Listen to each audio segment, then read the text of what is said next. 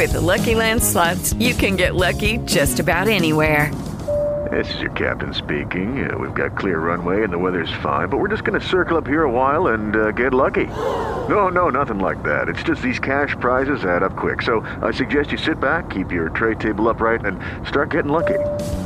Play for free at LuckyLandSlots.com. Are you feeling lucky? No purchase necessary. Void where prohibited by law. 18 plus terms and conditions apply. See website for details.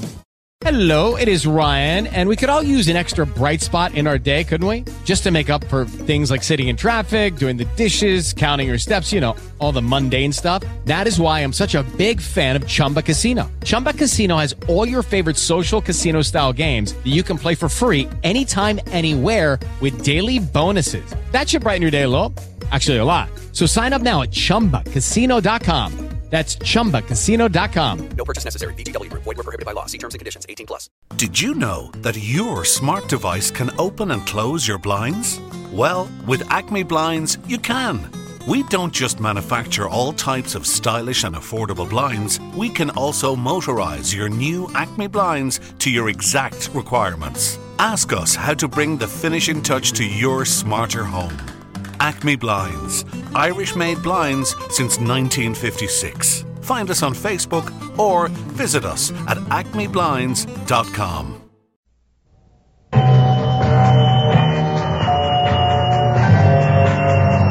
I'm Rod Serling. You're listening to the Zero Hour. Rest your eyes. Exercise your imagination. Today, Glenn Hall Taylor's story of a mysterious death. Some people die only once. Starring Dick Sargent.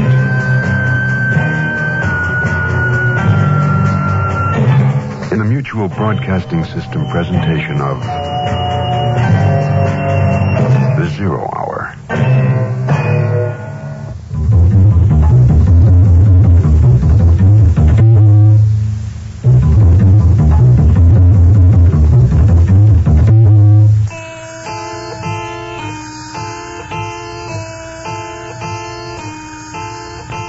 The city is a large one, and the evidence of its continuing growth is all too familiar. Elegant old townhouses of towering shafts of steel and glass and concrete. Only a few things still defy change. Things like aging small houses, the corner pharmacy, a storefront undertaking establishment, and Sam Posen's delicatessen, in whose fragrant interior all men are equal and drooling. There, young and old, rich and penny saving, rub elbows. Today, Sam has been worrying about something, something he wants to talk over with one of his favorite customers, Doug Mayo, a newspaper reporter. Doug! Doug, my good friend. Oh, I'm glad you're here. so am I. It smells good. Uh, But why so happy to see me all of a sudden? I'm worried, and I think you should know what the worry is. I think I should too, if you say so. Come, let's go to the back of the store. It's better no one sticks a schnoz yet in what worry I tell you about. Okay, Sam. Now, what is it? I'm worried about a customer of mine, a very nice old lady. She hasn't missed coming to the store in 10, maybe 11 years.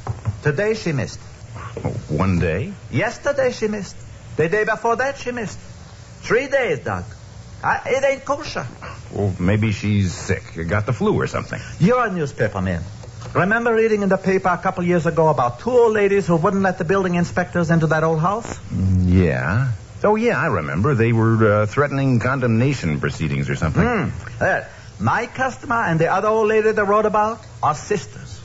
Now, they still live in that old place, and nobody else ever goes in it. That's why I'm worried. If they are sick, they could die in there without anyone knowing. Well, why not have the police check in on it? To tell you the truth, Doug, the cops in this neighborhood are nice. Now, the uniforms are uniform. And I know that those two old ladies need cops poking their snozzes into their business like I need a loch in kop. Oh, please, Doug, see what you can find out. Okay, Sam. What are the names? Where do they live? The address I know by heart. Here, I'll write it down for you. Their names are Marie. Now, she's the one who's been such a steady customer, and Ella Stockton. Here, maybe you could go there now. Uh, be right with you, Mrs. Kelly. But, Sam. Please, Doug, you should do this for me, schnell. But, Sam, I, I came in for a pastrami on rye. I haven't had lunch yet. Oh, excuse me, Doug. I didn't give you a chance to. Uh, I- I'll make you want to go. I'll be right there, Mrs. Kelly. Uh, and, Doug, just so your time shouldn't be a total loss, I won't charge you for the sandwich. I'll say one thing, Sam. The price is right. The house was just a couple of blocks away, so I walked over. I'd seen it before, but had never paid any attention to it. It was an old brownstone, large and imposing, that had undoubtedly been elegant in its heyday. Now it was shabby, and the soot-tarnished brick ledges made the windows look like staring eyes with gaunt shadows beneath them. The windows that weren't boarded up, that is. I went to the front door and right away discovered the bell wouldn't work. Receiving no answer, it was my turn to worry. Maybe Sam was right. I tried the knob.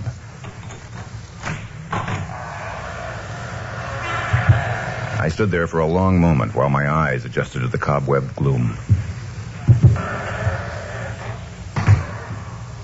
Hello? Anybody home? Hello? Hello? Is that you, Ella? No, ma'am, it's me. Uh, may I come in? Thought it was my sister returning. Who are you? I'm a friend of Mr. Posen's. My name is Doug Mayo. How do you? I'm Marie Stockton. Why are you here? You shouldn't be here, you know. Ella will be angry. Uh, is Ella your sister? Yes. She's not here. No, she went out on an errand.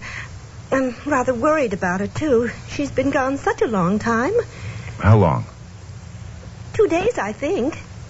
No, almost three. Forgive me. Sometimes it's hard to think. Where'd she go? Why she went to?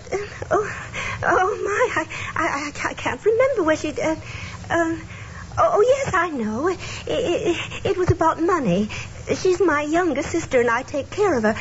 I go every day and do the shopping, but one day I had no money, and she went out to see about getting some. Where would you get the money? Oh, some man who takes care of it for us. Uh, You, you mean like a uh, lawyer or a business advisor? uh, yes, yes, that's it. I, oh, oh my! What's the matter? Uh, nothing. I, I, I just feel. Uh, Miss Stockton, uh, tell me. Have you had anything to eat since your sister left? No. Oh, we'll soon take care of that. Where's your telephone? Oh, we, we haven't had any need for a telephone for years. Oh, I'll go out and get you something. First, though, do you know the name of the man who handles your affairs? Uh, I'm I'm trying to think. Uh, oh, oh, wait. I just happened to remember something. Ella wrote out a card a long time ago. I carry it to the store whenever I go, just in case of an emergency. It's over there on the table. Is this it? Can't see from here. Read it. In case of accident, please notify William Milstead, 14th floor tower building. That's it. That's who she went to see, Mr. Milstead. Well, Miss Stockton, I'm going to visit Mr. Milstead. He may know something about your sister, and well, don't you worry. First of all, I'm going to Sam Posen's place and have him send over a good meal. Oh, thank you so much. Goodbye, Miss Stockton. Goodbye, young man.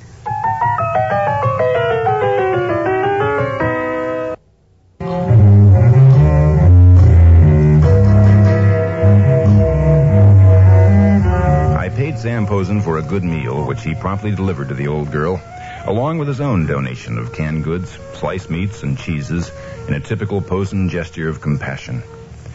From the delicatessen, I went directly to Milstead's office in the tower building. Have a chair, Mr. Mayo. Thank you.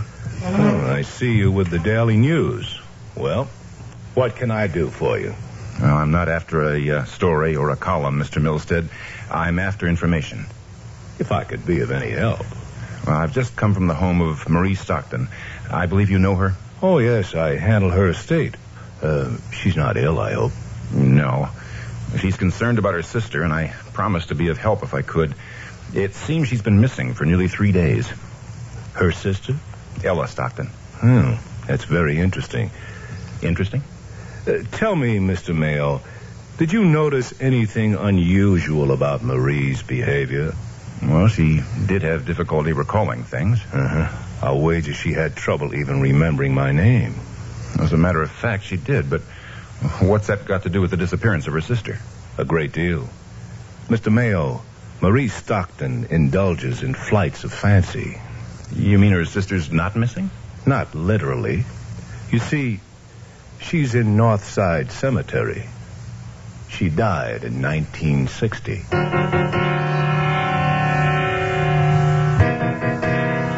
Milstead's statement had me puzzled. It also had my nose for news, sniffing the breeze. So I went out to the Northside Cemetery and checked. Mr. Tracy from the cemetery's records office accompanied me to the Stockton family mausoleum. This is what you're looking for, Mr. Mayo. The coffin marker reads Ella Stockton, born January 10th, 1921, died December 25th, 1960. Well, that seems final enough. And uh, this is her husband's resting place. Husband? Yes, Robert Blythe, born March 20th, 1917, died December 25th, 1960. The same day. Christmas.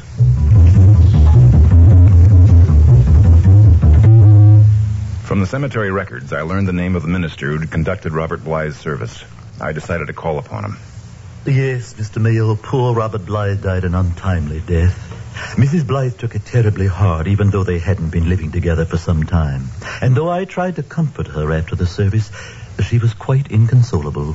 Had they been divorced? Oh, no, no. But there had been an annulment. Uh, there were irreconcilable differences, uh, some of which, and I say this with utmost compassion for the departed, were largely due to Mr. Blythe's alcoholic problem and his gambling. Ella was a very brave woman. Well, Reverend, I uh, thank you for your time. I'll be going now. Oh, won't you stay for a cup of tea? No, thanks. I have a feeling I don't have too much time for anything except the business at hand.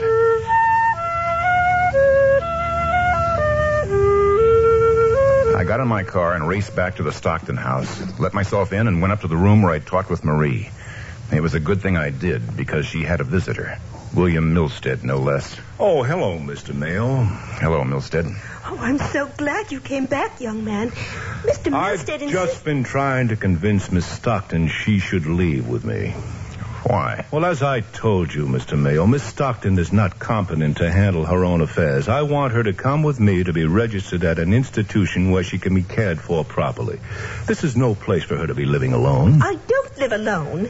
Ella takes care of me. She'll be back. Oh, Marie, Marie, your sister's been dead for years. You're living in a dream. Now, let's get your things together and have done with this nonsense. No, you can't make me think I'm crazy. If what you're trying to do with Miss Stockton is proper procedure, you undoubtedly have a uh, court order. Mr. Mayo, I've been handling the affairs of the Stockton sisters for several years. My decision is the authority for this move. And Mr. Milstead, I'm a newcomer to the situation, I'll admit.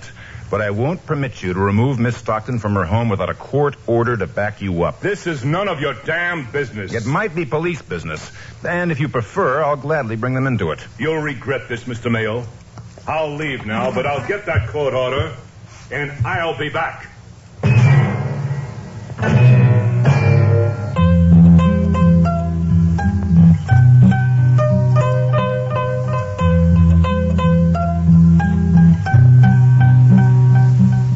Milstead wouldn't get a court order, but I knew he'd be back. And I knew Marie Stockton was no longer safe. I got her things together and took her to Sam Posen's flat above the delicatessen, where I knew Mrs. Posen would look after her. Then I called Larry Hayward, a friend of mine at the homicide division. I explained what I'd gotten myself into and asked him to send someone to meet me at the Stockton Mausoleum. Larry did better than that. He came himself. It was dark by the time we got there. This is not my idea of a way to spend a pleasant evening. Nor mine. Here, shine your flashlight over there. See? There are the two compartments I told you about. And you insist she didn't die in 1960? I'm positive. I went over Sam Posen's charge slips and other notations. Ella Stockton was definitely a customer of his for some 11 years until three days ago. Anything else? As a matter of fact, yes. That day I went to Milstead's office, I happened to glance at the cornerstone of the entrance of the tower building. It didn't register then, but it did after I read the date on that marker over there. How come? Well, according to the marker, she died December 25th, 1960. That was Ella's handwriting on Milstead's business card, but the tower building wasn't built until 1963. She couldn't have been dead. Sounds pretty conclusive, but we'd better be damn sure. I'm going to look in that coffin. Do you think we ought to get permission? It's a little late for that. After all, we got into this mausoleum with a pass key, so let's not get conscientious now.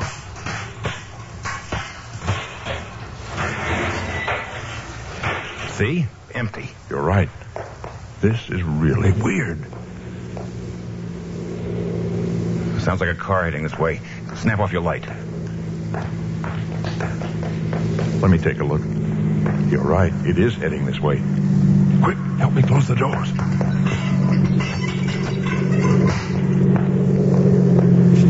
Out fine. We can watch through the real work.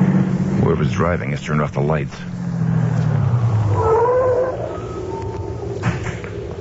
A man's getting out. He's opened the rear door. What in hell? He's dragging something from the back seat. It's heavy, whatever it is. It could be a body. He's heading right for us. It is a body. Now, look, no ad libbing. Just do as I say.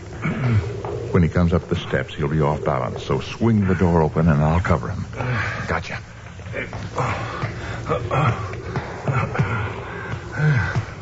Now.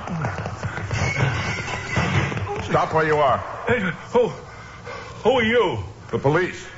Doug, take a look at his big bundle. You bet. Well, According to her description, I'd say it's the body of Ella Stockton.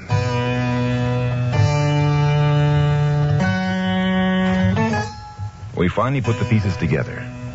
Milstead had milked the estate and was afraid Ella would start an investigation. So, when she confronted him at his office on the day she'd gone to ask for money, he'd done her in. He had a similar plan in mind for Marie the day I interrupted his attempt to get her to leave with him. The next day, I visited Sam Posen again. He had a question for me.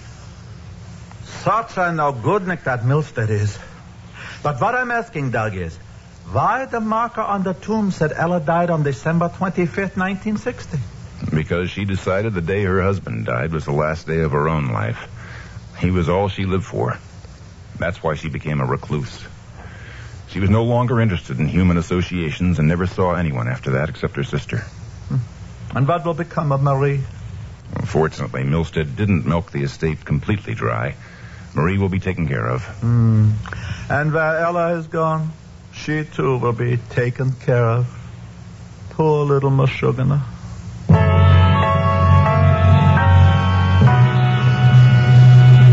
I'm Rod Serling. Close your eyes, exercise your imagination, and join us again on our next presentation of The Zero Hour. Some People Die Only Once is a radio drama adapted by Glenn Hall Taylor. Dick Sargent was heard as Doug Mayo.